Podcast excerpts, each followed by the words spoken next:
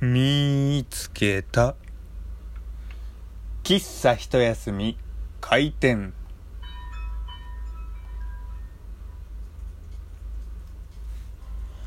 はい皆様ごきげんよう。喫茶一休みゆうさとでございます。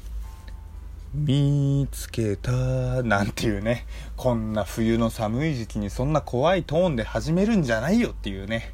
ところでございますけれども。まあ背筋が凍ると言いますかちょっとね個人的に今日ビビビったというかね。いや別にビビってないですよ。僕大人な男なんでビビってないですけどビビってないですけれどもちょっとねほんのちょっとだけうわってなったっていうねお話をねしたいなと思います。あのお仕事でなんですけれどもまあお仕事というかまあちょっとまあ外を歩いている時にですねこう知らない土地に今日行ったんですね。まあ厳密に言うと知っている土地ではあるけれども今まで行ったことのないような通ったことのないような道とかをちょっとね通ることがあったんですよ。でまあ最近は便利なものでねスマホの地図アプリがありまして、まあ、結構それをね活用している方も多いと思うんですけれども皆さんあのまあ初めて行く土地とか建物、まあ、場所ですかね行く時って、まあ、まあ、地図アプリ使って行く時でも一回見て覚えられるようなところとこう進むごとにねちょっと確認してあっちであっち行ってあっち行ってあっち行ってって言ってまたちょっと目印となるところについてでまたああ次はあそこかなんてこう何度も確認するまあ様々なやり方があると思うんですけれども今日ちょっとねあの駅から遠かったっていうところもあって泊まりつつ確認をしていたんですよ。でまあ交差点とか目印となる建物とか大きな建物ですねとかであの背にしたりとかそういった方向とかでねもろもろ確認しつつ進んでいたんですけれどもまさしくですね、あのー、交差点で、まあ、ここら辺でちょっと、道をまた確認しようかと思って、止まってスマホを取り出したんですよ。とはいうものの、まあ、歩道の真ん前、ど真ん中に突っ立っててもね、邪魔なだけなので、こう、壁側、建物のね、壁に、壁の、壁が横になるようにちょっと寄ってね、スマホの地図アプリを開いたわけなんですね。でこうスマホをこういじっているとですねちょっとなんかゾワゾワする感じというかなんか違和感を感じるんですよ。とはいうもののねあのー、寒くてめちゃくちゃもう住んでいるようなところだったので誰か何かいればねこうすぐに気づくしまあもちろん車とか歩道人とか通ってますけれども、まあ普通に通って通り過ぎるくらいなので、自分の近くに何かあるわけではないんですよ。例えばね、あのー、人混みで自分の後ろにずっとついてくるような人がいるとかってもちろんそういうことはないんですね。で、なんか、でもなんか気のせいかなとかって思いつつ、こう、またいじ、いじって、まあスマホのアプリをね、確認していったんですよ。で、まあ、あのー、道順もね、大体覚えて、よし、オッケーと思って、こうスマホ閉じて出発しようとしたんですけれどもやっぱりちょっとなんゾワゾワ感というかねなんか気になるなと思ってなんかこう何かがいる感じみたいのがあってなんかおかしいなと思ってでとりあえずミリ見るんですよでまあミリ見たところで歩道と道路と。でまあ車が通ったりくらいなもので特に何もないと。まあやっぱり気のせいかと思って。でまあ左は建物ですし。まあ気のせいかなと思って。でもまあ念のため左見てみようかと思って左見た瞬間にギョロギョロギョロってめっちゃ目があったんですよ。でそのいっぱい目があってその目と僕の目がこう視線があった瞬間にうわってちょっとびっくりしちゃって声を上げてぴょんと跳ねちゃったんですね僕。でまああのー、近くその歩道のところで何名か通り過ぎた感覚はあったので多分その僕の「わ」っていうあれで皆さんもね「わ」ってちょっとほんのちょっとびっくりしたのかなって思うんですけれどもじゃあ僕は何の目とあったのかっていう話でそのあった目っていうのがとある動物まあ答え先に言うとフクロウなんですよ。フクロウってあの鳥のフクロウですね。そう。まあどうやらその僕が4日か4日かったというか、えー、左側にあった建物というのが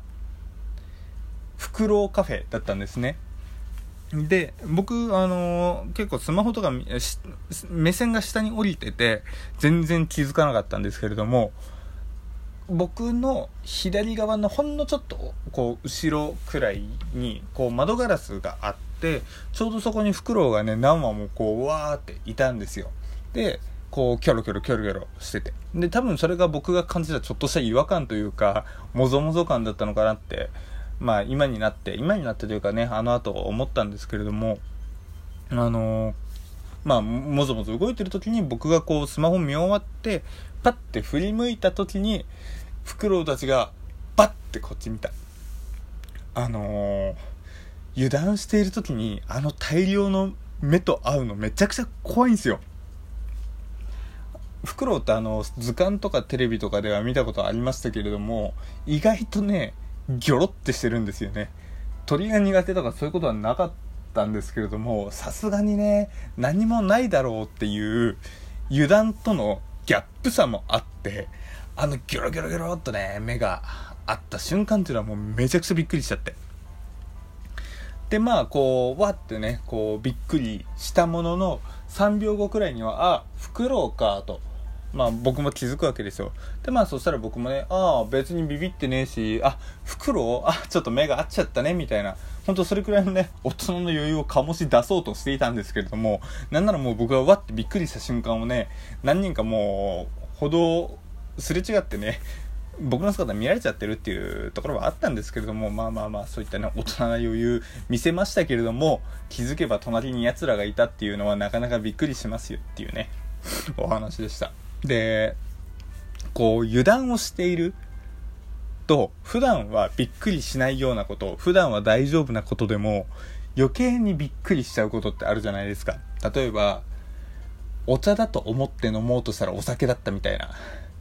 うん、そんなミスしねえよっていう人を思われる、いるかもしら、知れないですけれども、ちょっとね、僕この前それやらかしちゃって、ゴッゴってね、めちゃくちゃ咳き込んじゃった時があったんですよ。で、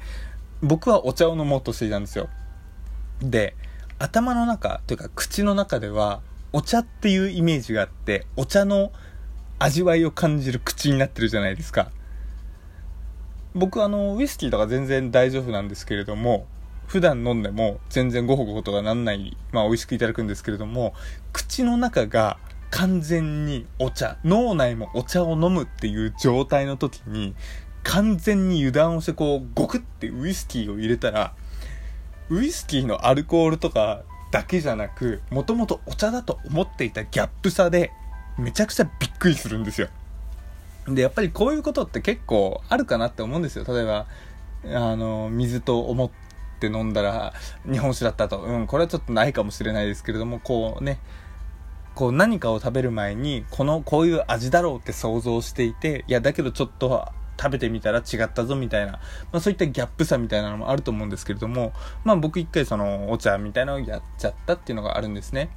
で、僕基本的にびっくり、そのサプライズとかっていうのは、サプライズというか、こう喜ばせるサプライズを受ける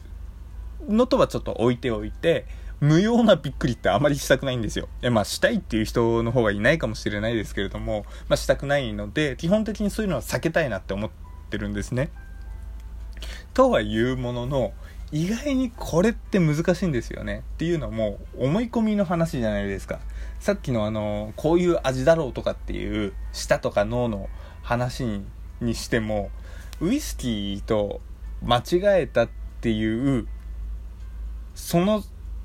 出来事があってから1日くらいはあこれはちゃんとお茶かなとかっていう頭になるかもしれないですけれどもそっからね数日経って24時間ずっとこれは本当にお茶かとかこれは本当に水かとかこの味わいはこういう味わい